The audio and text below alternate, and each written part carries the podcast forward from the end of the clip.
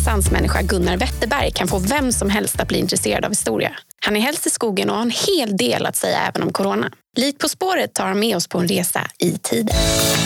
Han är historikern som har skrivit böcker om skogen och om ingenjörernas betydelse för samhällsutvecklingen. Nu undrar vi nyfiket, när kommer boken om naturvetare? Ah, den ligger väl inte riktigt i piplinan ännu. Vad fick dig då att skriva den här boken om skogen? Det var egentligen att jag hade skrivit tre stora böcker om Skånes historia. Eh, 2000 sidor om 14 000 år. Oj. Och så visste jag inte riktigt vad jag skulle göra härnäst. Och då stod jag ute i skogen vid vår gård i Skånes Fagerhult. Och så plötsligt kom jag på att jag skulle vilja skriva om det här. Det här är ju det roligaste jag vet att jobba med. Varför inte skriva en bok om det?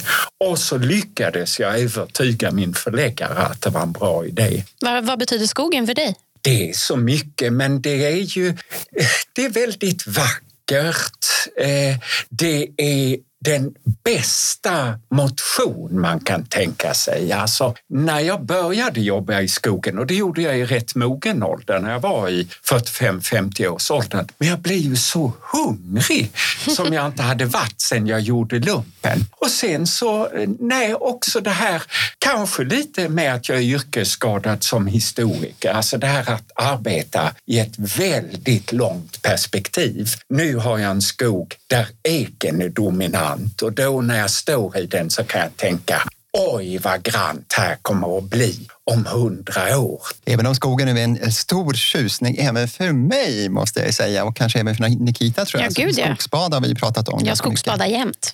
ja, exakt. Men jag tänkte ändå att vi skulle byta spår lite grann. Men innan vi gör det, skogsutredningen har precis kommit ut och här kan vi se tydliga konfliktytor mellan skogsägarna och eh, naturvårdsintressen. Tror man kommer hitta någon lösning där? Jag tycker det borde gå att göra och jag tycker att en lösning är rätt uppenbar därför att ett av problemen är ju det här med nyckelbiotoper och jag har respekt för att man behöver kartlägga nyckelbiotoper. Det som har ställt till det, det är ju de här certifieringarna som gör att om jag har en nyckelbiotop på min mark, jag kan få lov att hugga den. Men i och med att den är förklarad som nyckelbiotop så får de bolag som söker köper certifierat, de får inte lov att köpa från min nyckelbiotop. Och då tycker jag egentligen att eftersom det är bolagen som har ålagt sig det här för att kunna sälja i Tyskland där det ju finns starka miljöopinioner, ja, då vore det naturliga att de bolag som kör certifieringar, de polar stålar i en fond och så ersätter de de markägare som de då inte är beredda att köpa ifrån eftersom Eh, de ska vara certifierade och ha nyckelbiotoper. Det är egentligen inte staten som ska behöva gå in här utan det här kunde man mycket väl säga att de bolag som vill ha certifierad skog, då uppstår det här problemet. Ja, då får de ta och betala till någon fond som klarar det. Så marknaden får lösa det själv? Ja, det tycker jag är rimligt. Eh, Staten behöver gå in och ersätta det som man uttryckligen gör till naturreservat eller, eller motsvarande skydd. Men eh, sådant som behöver för att de svenska pappersbolagen ska kunna sälja sitt papper i Tyskland utan att få protester. Det är inte riktigt statens sak att sköta det. Jag kommer lämna skogen helt faktiskt. Nu. Ja, ja, ja. Fast å andra sidan vill jag också bara lägga till, det är ju ändå häftigt att stå bredvid de här ekarna och tänka så här, alltså som historier. Så här, vilka människor har varit här? Vad har de sett? Vad har de? Det brukar jag tänka på när jag går i skogen. Att så här, Och det är säkert medlemmar hos er som har lärt mig att de här strimmorna som man kan se på en del av sina träd i skogen, det är alltså en blixt som har slagit ner i stammen och löpt hela vägen och skapat ett sår och sen har såret vallats in. Alltså, Åh, vad fint. eh, jag tycker väldigt mycket om era medlemmar på skogsstyrelserna och på skogsägarföreningarna därför att jag har lärt mig så mycket av dem och en hel del av det har jag med i den här boken. Men gud vad kul. Men du är inte bara historiker och författare, du har ju också varit diplomat. Det, jag, alltså, det här är så fascinerande. Vad, alltså, vad, vad gör man? Alltså, och stämmer det, det här vet jag inte om det är en myt, men stämmer det att du aldrig kan få en p-bot i det landet du är i för du har din blåa reggskylt? Att ja. reglerna liksom inte gäller dig? Och det var till och med så att när vår au pair-flicka lånade vår bil i Genève och körde för fort. Så i och med att det var en diplomatregistrerad bil så blev det ingen p-bot. Men däremot så skällde jag ut henne. Ah, ja. Därför att det ingår ju i det hela att visst, vi har diplomatisk immunitet som det kallas, men det bygger ändå på att man respekterar ja. lagarna i det land man är. Och skulle jag göra någonting som är för grovt, då kan jag alltså lagföras i Sverige. Mm. Så att eh, det är inte så att man... Du kommer undan med allt. Nej. Nej. Men hur var det då att vara diplomat? Jag tyckte det var väldigt spännande. Alltså man får ta ett ansvar som är väldigt stort. Jag var i Hanoi på min första utlandspostering. När jag var 24 år så var jag chargé d'affaires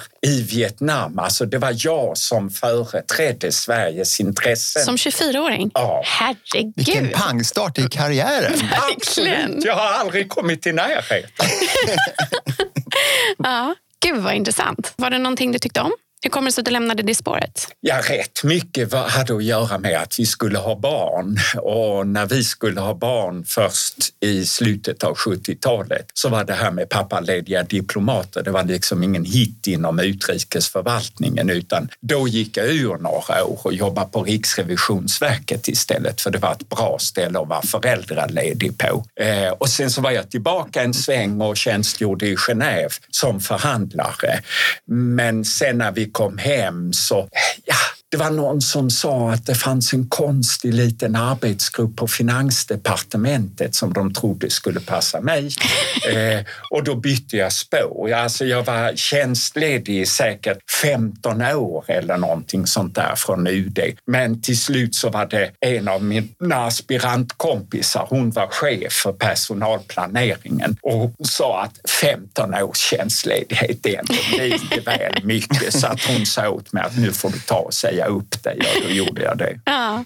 Så utlandsdrömmarna levde ganska länge ändå? Ja, alltså det är väldigt fascinerande det här att försöka. Jag kom så småningom att specialisera mig på internationella förhandlingar. Det, det passade mig bättre än att jobba på bilaterala ambassader. Men att sitta i en internationell förhandling och försöka begripa hur ska man landa det här på ett sätt som gör att både jag och min motpart kan gå hem och övertyga våra uppdragsgivare om att det här är en bra lösning. Alltså jag skulle säga att den internationella förhandlingskulturen som jag lärde mig då, den var på sätt och vis betydligt schysstare än den här förhandlingskulturen mellan parterna på arbetsmarknaden som jag sen kom i kontakt med. Ja, ja precis. Vi halkar in på det ganska naturligt här. Eh, därefter var du ju på Saco under ganska många år, samhällspolitisk Jag hade chef. ett mellanspel på Kommunförbundet ja. och det var där egentligen som jag var djupt inblandad i förhandlingarna för att jag var ansvarig för Kommunförbundets förhandlare. Eh, och då upptäckte jag att delvis var det här ett tjuv och rackarspel på ett sätt som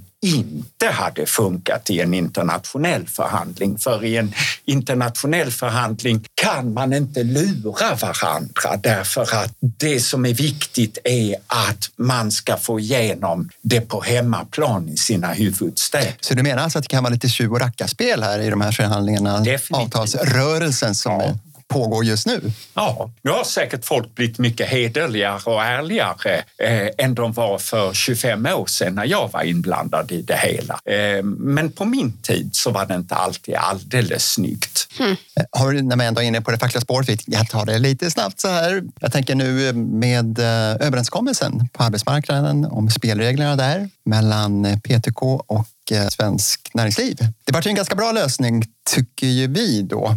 Det här med kompetensutveckling, att man bakar in det och sätter eh, arbetsgivaren får ett ansvar för det. Att verkligen kompetensutveckla sina anställda och även omställning. Du, jag vet ju att du har ju eh, jobbat rätt mycket med kompetensutveckling genom åren. Så jag kan tänka mig att det här passar dig utmärkt. Jo, jag tycker det är bra att man har kommit eh, så att det förhoppningsvis blir någon typ av kompetenskonton. Samtidigt så de som säger att man ska grunda lagstiftningen på det här avtalet, de har nog inte riktigt tänkt på att tjänstemannagrupperna faktiskt delvis har annorlunda förhållanden på arbetsmarknaden än vad LO-grupperna har. Och därför har jag rätt stor respekt för Susanna Gideonsson som i lördagsintervjun i radion för ett par veckor sedan tryckte på det här att visst, uppgörelsen tillgodoser mycket av tjänstemännens behov av kompetensutveckling, men de stora bekymren som många av LOs medlemmar har med osäkra jobb och gigekonomi och sådant, det är inte riktigt hanterat i det här. Så att jag, jag kan hålla med om att eh, nej, det är inte alldeles enkelt och liksom ta den här avtalet rakt av och göra det till föremål för lagstiftning. Nej, precis. Och eh, regeringen har ju sagt att man ska gå vidare med förslaget och sen vad som händer i slutändan det återstår att se förstås. Men du har förståelse ändå för att eh, LO hoppar av tåget där? Ja. Mm. Kul. Då tänker jag dra tillbaka. Som den historienörd jag är så kommer jag vilja gå in lite på historia. Om absolut. jag får det för dig, Palle. Ja, ja, ja, ja, Då släpper vi avtalsrörelsen och så går vi in på vad jag tycker är hjärtat. Nej, men du har ju skrivit en biografi om Axel Oxenstierna. Stjärna? Stjärna? Vad säger Stjärna. du? Stjärna. Axel Men alltså jag det på skånska. Eh, Erik Fichtelius, när den här boken kom, han ville ha mig i tv att spela Oxenstierna. Och då sa jag det går inte, för jag talar en dialekt som inte ens var uppfunnen på hans tid.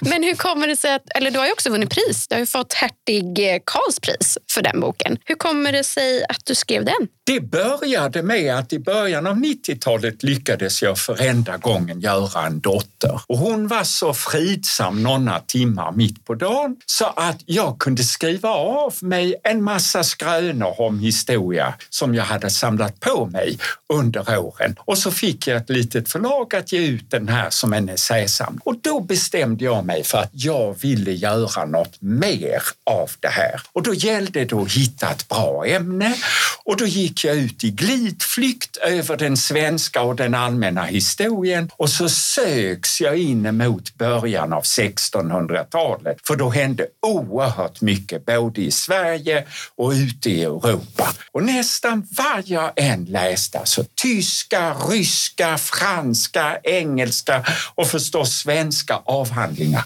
Överallt fanns den här karen med, Axel Oxenstierna. Och sen dessutom insåg jag att det fanns ingen bra biografi gjord över honom. Och det var ju som att hitta en guldåder. Så att då bestämde jag mig för att men det där skulle jag vilja göra.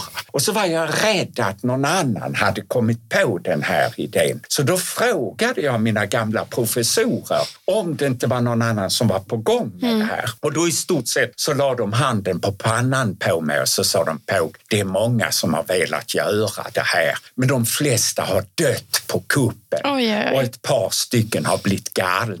Men gud! Och alltså, så småningom förstod jag vad det var de hade varnat mig för. För att det tog liksom tio år att Oj. läsa in och skriva det här. Men det var väldigt, väldigt roligt. Och det blev så här mycket därför att jag upptäckte att ja, men vilken tur att jag inte hade blivit historiker på riktigt utan jobbat som byråkrat och som diplomat och på finansen och som förhandlare. För det var ju precis vad han höll på med.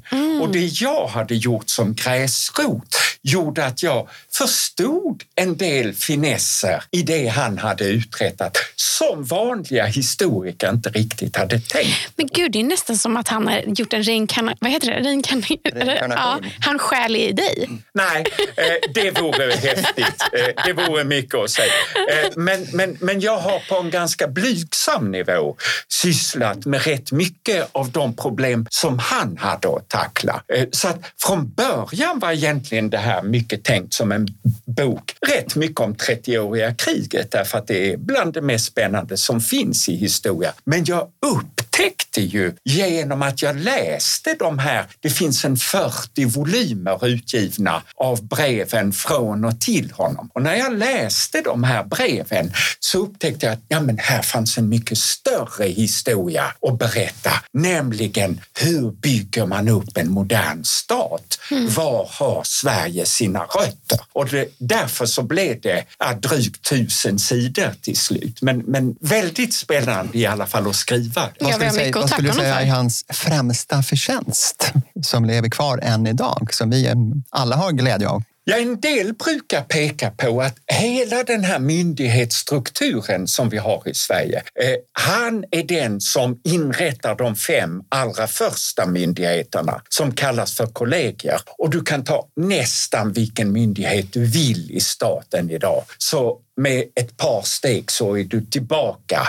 i Axel Oxenstierna. Men jag har börjat tänka att det kanske minst lika viktiga, det etos, alltså de normer, de principer som han ingjuter i den svenska statsförvaltningen. Han står väldigt tydligt för det här med meritokrati. Det är de bästa som ska ha jobben. Han, han har något sånt här fantastiskt citat. Vid fördelningen av rikets höga officier och ämbeten må ej gälla varken vänskap eller frändskap. Och det är så himla bra så det skulle Löfven kunna ha broderat på väggen i sitt tjänsterum. Men det är också han som på allvar börjar se till att folk som har intressen i olika frågor, de ska jävas ut inför avgörandena. Mm. Och sen är det också han som står för det här med oväld som jag tycker är ett av de allra vackraste orden i svensk förvaltning. Att när vi ska ta ställning till olika problem, då kan vi inte bry oss om olika personliga hang-ups eller att någon är en rättshaverist eller en eh, bråkmakare, utan vi ska behandla allting efter sakens förtjänst. Hur kommer det sig att du började intressera dig för historia? Ja, men det är mycket tidigare. ja, det eh, förstår när, jag. när, jag fyllde, när jag fyllde sju år så hade jag lärt mig läsa och då fick jag en bredvidläsningsbok i historia för småskolan som hette Förr i världen och den kom i tre delar. Så när jag var nio år gammal så visste jag precis vad jag skulle bli när jag blev stor. Jag skulle bli historiker. Det var liksom bara raka spåret. Jag behövde inga studievägledare. Nej, och det var bara därför att Lärarhögskolan spärrade intagningen av folk med historia när jag gick i Lund eh, som jag liksom blev tvungen att hitta något annat. Mm -hmm. Och det var då jag hamnade på aspirantutbildningen på mm. det istället. Ja, men det är så vi förstår vår samtid också, genom att förstå vår historia. Absolut. Mm. Och, alltså, jag har alltid försökt säga att den mest produktiva frågan man kan ställa, vilket jobb man än har, det är varför ser det ut på det här mm. viset? Mm. Alltså det som Astrid Lindgren formulerade mm. i Ronja Rövardotter. Därför att om man börjar ta reda på vägskälen 1956 eller 1838 eller 1721 och förstå vad hade de för alternativ? Vad var förutsättningarna? Hur resonerade de? Gick det bra eller gick det dåligt? Om det gick bra, varför gick det bra? Gick det dåligt, varför gick det dåligt? Alltså, då kan man liksom träna upp sin analysförmåga och så samtidigt får man distans mm. till vad vi själva håller på med. Och så kan man inse att ja, men vi kanske inte behöver göra precis som vi gör idag utan vi kan hitta något annat sätt att lösa på. Så jag var faktiskt inbjuden en gång i världen till Nationella forskarskolan i historia för att de tog ett gäng historiker som hade kommit att syssla med vad de tyckte var helt andra saker. Mm. Och då sa jag, jag har aldrig fått ett jobb tack vare att jag är historiker. Jag har aldrig haft ett jobb där jag inte haft en väldig nytta av att jag är det. Ja, just det. Precis. Jag har en fråga till er båda faktiskt. Oj. Som jag kände var så intressant när du började namedroppa lite årtal. Eh, om vi säger att man kommer på en tidsmaskin. Vart skulle ni vilja åka då? Kanske vilket år? Och vem skulle ni vilja träffa? Jag börjar med dig, Palle. Nej, men jag skulle utan tvekan vilja träffa Einstein, vore ju kul, mm. till exempel. Mm. Verkligen, och verkligen att kunna grotta ner sig ordentligt i... Jag vill ha liksom en muntlig förklaring till det här ERMC i kvadrat. Den sitter liksom etsad där någonstans mm. i huvudet. Ja. Så att det, ja, men jag tror Einstein. Så du, mm. vad är du då? Du är ju 1800, tidigt 1900-tal? Nej. Ja, sent 1800-tal. Ja, sent 1800-tal. men du är där någonstans. Ja. Du då? Jo, men det är klart att det hade varit spännande att möta den här Oxenstierna. Mm. Eh, du bara, här är boken, läs om dig själv. Ja. Men det finns faktiskt... Hiss, hissa eller dissa? Ja, precis. Ja, just det. Men det finns faktiskt eh, en som redan har gjort det. Cromwell. Alltså, Oxenstierna var ju känd över hela Europa och Cromwell som var ganska nytillträdd i England skickade en ambassadör till Sverige och en av den här ambassadörens uppgifter det var att söka upp Oxenstierna och prata med honom och så berätta för Cromwell om den här märkvärdige mannen. Och detta tecknade Whitelock, som den här ambassadören hette, ner i en dagbok och den dagboken gavs sedan ut i England så att det finns långa samtalsuppteckningar där han berättar rätt mycket om sitt liv. Så att jag har nästan varit i den där tidsmaskinen ja. redan. Ja, det kan jag tänka mig. Ska jag säga min? Ja! Ah, nej, det var ingen. Jo, jag vet precis. Ja, du själv då? Nikita, nu undrar jag nyfiken. Vem skulle du ha träffat? Nej, men när jag var liten sa jag alltid att jag ville tillbaka till medeltiden. Jag är så otroligt fascinerad över det.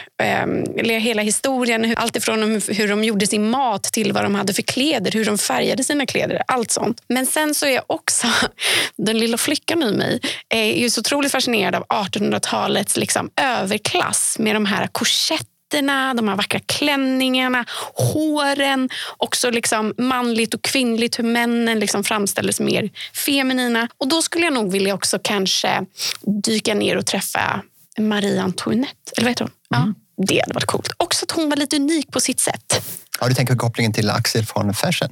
Nej, jag tänker bara att hon var jäkligt grym. Ja. Jag skulle också bara vilja vara på hennes fester och springa Fast, omkring. Hade du träffat henne på 1800-talet hade hon inte haft något huvud. Nej, nej det vet jag. Men, men jag tänker att jag svävar runt lite där. Jag var ju på medeltiden, 1800-talet och sen vill jag avsluta med, eller däremellan. Ja. Men, jo, men det är väldigt roligt när man kommer riktigt djupt och kan liksom föreställa sig hur det är. En av, som jag tycker, de mest fascinerande böckerna, det är, den heter Montagu Eh, och kom ut i svensk översättning eh, för 30-40 år sedan. Men det är alltså en fransk historiker som heter Emmanuel Leroy-Ladurie.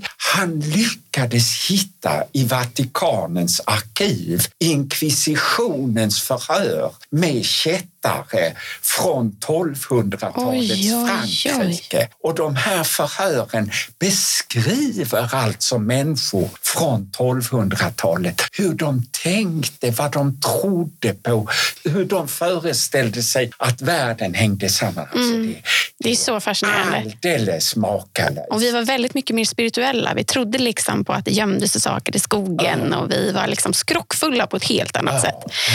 Um, men ja, det är fascinerande. Ja, innan vetenskapen kom? Ja. Eller, ja, kanske inte bara då. Nej. Jo, men det växte fram lite parallellt. Ja, och sen också religionen har ju gjort allting väldigt mystiskt också. Mm. Liksom.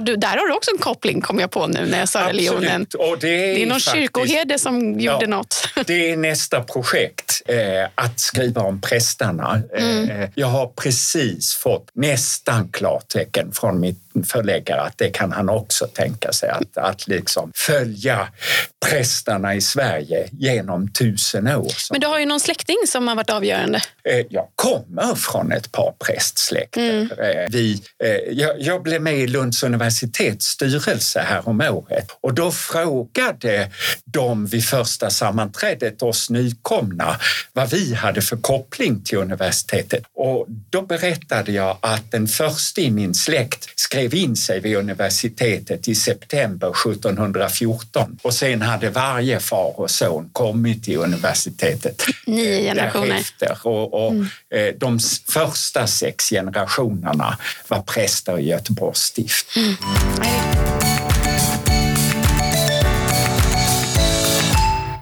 Som börjar. Eh, löpning. Dötråkigt. Och ändå springer du rätt mycket. Älskar det. Alltså, folk som erkänner att det är så Men jäkla det är tråkigt. poängen. Jag springer varannan dag. För de dagarna jag slipper springa, de är så sköna. Gud, det där är ju typ, det där ska jag tatuera in tror jag. Det där blev mitt nya Ja, det livsmotto. blir verkligen precis motsatsen till mig. Ja, verkligen. Men det är lite mer jag. Ja, det är fast du. jag Det är springer inte du. ens. Ja.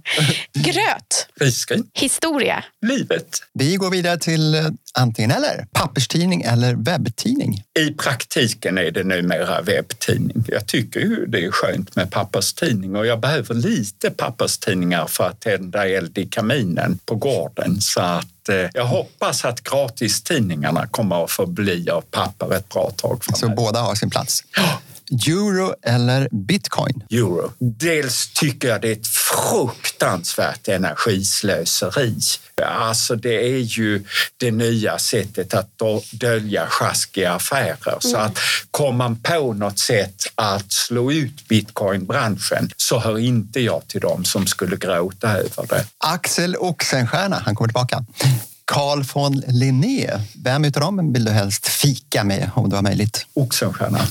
Ja, det säger sig Ja, det lite var själv. givet. Ja, men det hade varit kul. Ja, dels det, men dessutom så, jag menar, Linné är fruktansvärt kunnig på sitt område, men ändå ganska smal.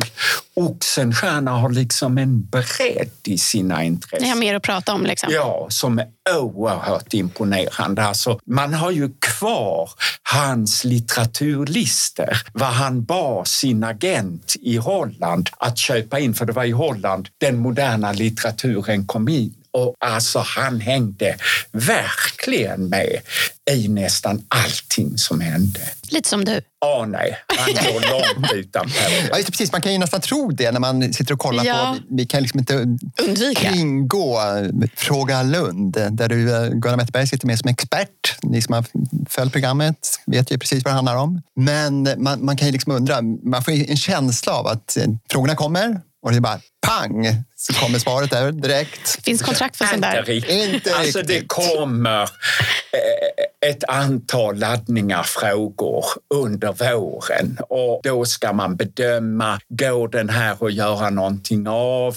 Eh, och sedan så ska man rota och kolla så att man inte är för mycket ute och cykla. Men sen kommer det i och för sig grejer medan vi sitter och spelar in och då är det att man plockar det ur luften och liksom sätter någonting för att någon av de andra kamraterna har sagt någonting och plötsligt associerar. Det, det tycker jag är, det, det är de bästa sekvenserna i Fråga Lund när vi börjar spåna med varandra. Ja, det måste och vara så det svårt är att vara tyst. svårt att förbereda. Ja.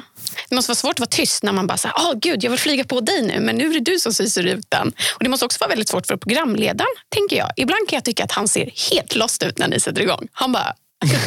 Shit, tänk på sin egen fråga. Så här, åh gud, jag har ingen aning om vad de pratar om nu. Nej, men det, det, jag menar, då lär väl han sig också Verkligen. någonting. Det ser man. när det liksom, alltså Han har ett så tydligt, just i ögonen, det är ju själens spegel. Man kan se bara så här och sen bara ding, trillar det till. Har du någon favoritfråga därifrån? Nej, men ibland så kommer de ju in på såna här grejer eh, som, som jag har sysslat med och då, då är det väldigt roligt att bre ut sig till exempel om Riksbanken eller, eller någonting sådant. Men jag tyckte ibland så får man ju ta såna här helt oväntade frågor. Den här eh, retlåten, na na na na na na na na na na na fick vi en fråga om var kommer den ifrån? Och när jag började gräva i det så visade det sig att den är ju liksom spridd över stora delar av världen. Oj. Och Robin har med det i någon av sina låtar och det finns fler låtar där den... finns. Alltså, det, det, spontant skulle jag säga att det där är nog en av de roligaste frågorna jag har haft därför att då var det jag som var tvungen att ge mig in på områden som jag inte hade en aning om och där jag liksom fick insikter som var helt oväntade. Mm, det är kul när man börjar gräva. Men jag har en jättekonstig fråga, höll jag på att säga. Eh, men när du fyllde 60 så fick du en bok av dina vänner som heter eh, På cykeltur genom livet. Och jag försökte liksom göra min forskning. Då, men jag är inte lika duktig som du, höll jag på att säga. Men eh, jag hittade inte vad den handlar om alls. Så varför är den så viktig för dig? Menar du cykelturen eller boken? Boken. Ja, men boken var alltså att ett antal människor som jag stött på genom livet skrev, somliga skrev saker som inte hade ett dugg med mig Så det är de som har skrivit boken? Exakt. Jaha, okej. Så det är en bok om mötet med dig? Ja, eller en bok om saker som de vet intresserar mig. Som, som liksom, Palle, det är, eh, det är lite som de här akademiska festskrifterna där man samlar ett gäng människor som har haft med festföremålet att göra och så får de skriva ett antal sidor vardera. Och när de böckerna blir riktigt bra, då är de perfekta att ha på dass. Därför att då är det liksom eh, sex, sju spirituella sidor. En av mina favoritfestskrifter, den är till Birger Berg som var professor i latin i Lund. Och den innehåller massor av uppsatser om antiken och om språk och sådant. Där finns en jättefin uppsats om kuk, knulla, fitta. Vad är ursprunget till de här orden? Orden. Sjukt. Det blev en ganska klippning där. Nej, tycker inte jag Nej, absolut alls. inte. Absolut inte. Nej, men däremot så tänkte jag på, jag vet ju att du har varit engagerad i den här äh, seniliteten som sköljer över äh, Sverige och västvärlden. Alltså inte i bemärkelsen då senil demens utan i åldrandet.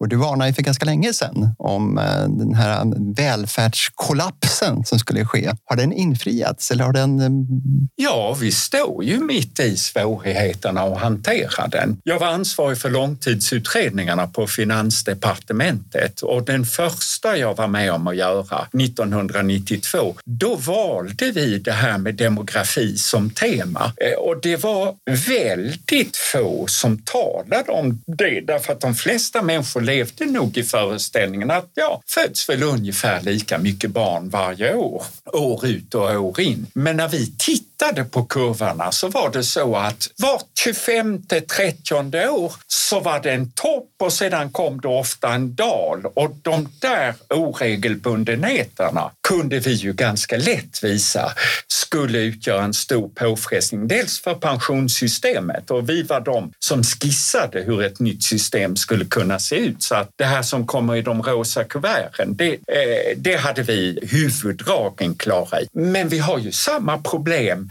när det gäller äldreomsorgen och sjukvården. Och då tog vi inte upp, men det har jag gjort senare, just det här du säger med seniliteten, alltså demenssjukdomarna är ju en väldigt stark del av det här. Fler och fler av oss kommer att bli 85 år gamla. Men en översikt i Economist för några veckor sedan pekade på att blir vi 85, då kommer hälften av oss att få någon typ av demenssjukdom. Eh, och det är redan idag så att kommunernas utgifter är 20 procent äldreomsorg och av det är hälften demensutgifter. Så att det här är ett mycket större problem än de flesta är medvetna om. Och vi vet att idag har vi kanske 170 000 dementa i Sverige. Om tio år kommer vi ha 250 000. Och de har ju sagt att den första hundraåringen har fötts. Ja, rätt många hundraåringar har vi ju redan. Mm, jo, det är sant. Men att det, liksom, det kommer bli mer vanligt att vi blir ännu äldre än Absolut. 85. Ja, precis, att de som föds idag, de Ja. kan räkna att bli nära på att bli 100 år. Ja, men det där är en skröna. Det kanske är det. Eh, Då dödar det det där, Nej, men det kom för en del år sedan att vartannat nyfött barn skulle kunna bli 100 år gammalt. Och eftersom jag hade sysslat med det och är sån där att jag alltid vill kolla såna där uppgifter så började jag rota och då landade jag till slut i någon obskyr uppsats vid något tyskt universitet där någon hade gjort ett räkneexempel på det här. Om man knäcker cancern och om man knäcker Alzheimer. Oj. Så att det var ganska många Hårda krav. om innan man landade i den här slutsatsen. Men sen har liksom slutsatsen tagit över handen. Eh, Det är lite råtta i pizzan över det där. Men då så, då har vi ju spräckt den myten, höll jag på att Ja, säga. men det var ju skönt. Ja, men verkligen. Ja. Då behöver vi inte sprida den falska nyheten mer. Men jag tänker det är oundvikligt att inte komma in på coronan. Eller håller du inte med, Palle? Jo, men verkligen. Den har, den har liksom tagit över allt. Ja. Bara en sån sak som vi sitter här nu med flera meters mellanrum. Och, Precis. eh, Vi har inte tagit i stycken. hand. Jag har Nej, inte kramats, jag är en kramare. Vi har inte kramat. Nej, ja, nej. vet. Bara Kramar. jag slipper kindpussar. Ah, ja. menar, eh, om kindpussarna försvinner som följd av det här så Då tycker jag att då har corona haft något gott med sig. Ja, Just ja, precis. Och ibland så kan det vara nästan lite befriande och man kan känna tvekan ibland. Ska jag krama den personen eller inte? Nu är det ingen tvekan. Ja, jag tvingar mig alltid på. Nej, men det är ju jättebra.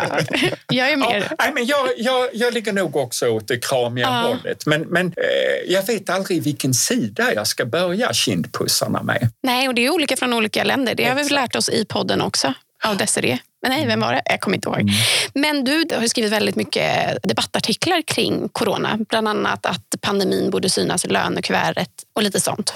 Hur kommer det sig att du är där och rotar också, höll jag på att säga? Nej, men alltså det har ju att göra med att eh, en sån här stor sak sätter blixtbelysning på en del saker som är viktiga för oss. Och till det som är viktigt eh, är ju att vi får en bra rekrytering till de här funktionerna i den offentliga sektorn som behövs för att hantera en pandemi. Eh, men jag har i och för sig också skrivit om att när liksom folk talar om hur oerhört omskakande det här är och ingenting kommer mer att bli sig likt och sådant så har jag försökt säga att ah, men det här är ändå en ganska mild farsot. Till exempel i jämförelse med spanska sjukan som är den senaste stora farsoten vi hade i Sverige och som var rikt riktigt, riktigt rälig sjukdom där man hostade blod därför att lungorna trasade sönder invärtes av det här. Och den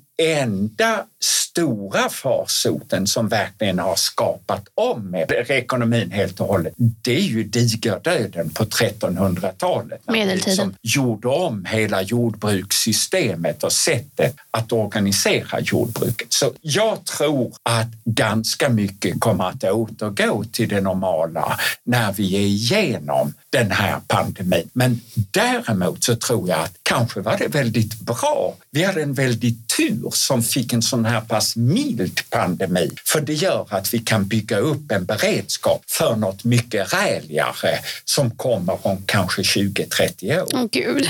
Nej, nu vill jag inte mer, höll jag på att säga. Nej, men det här visar ju verkligen eh, betydelsen av historia för att kunna sätta saker i perspektiv. Många tänker inte på det här riktigt, utan här- man tror att det, här kommer vara för evigt och det här är liksom det värsta vi har varit med om. Men som du säger, spanska sjukan, digerdöden, inte minst. Tuberkulos var väl, ja, det var väl inte Ja. så, men det var ju också hemskt. väldigt många det är inte, barn det är ju inte en pandemi på Nej. samma sätt, men visst, eh, den drabbade ju väldigt många. Och medicinhistorikerna har ju påpekat att en del av det som vi i efterhand kallar för pest kanske i själva verket var stora utbrott av mässling Mhm. eller påssjuka. Så att jag menar, vi har varit betydligt mindre skyddade förr i världen eh, och lever trots allt i en ganska bra tid. Mm, vi är också lite renligare nu.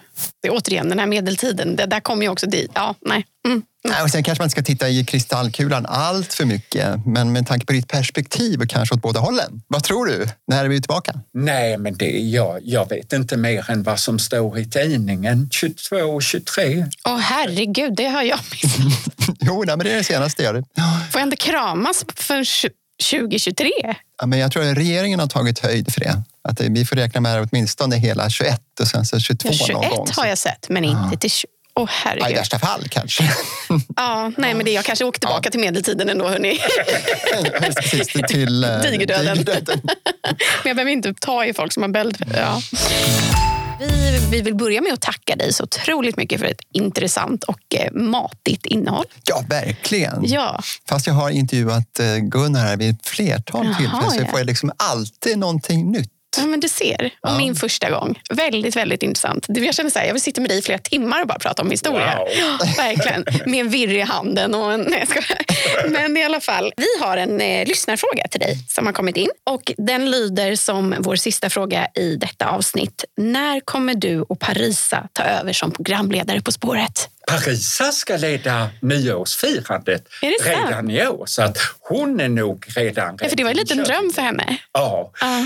Jag skulle nog dra mig för det, för att jag antar att då skulle jag vara Fredrik Lindström. Och det där att vara domare och kunna säga vad som är rätt och fel när slamkryparna kommer, nej, det vågar inte jag. Nej, så vi ger den bollen till Parisa helt enkelt. Hon vågar säkert ta det och kommer Ja. göra det jättebra.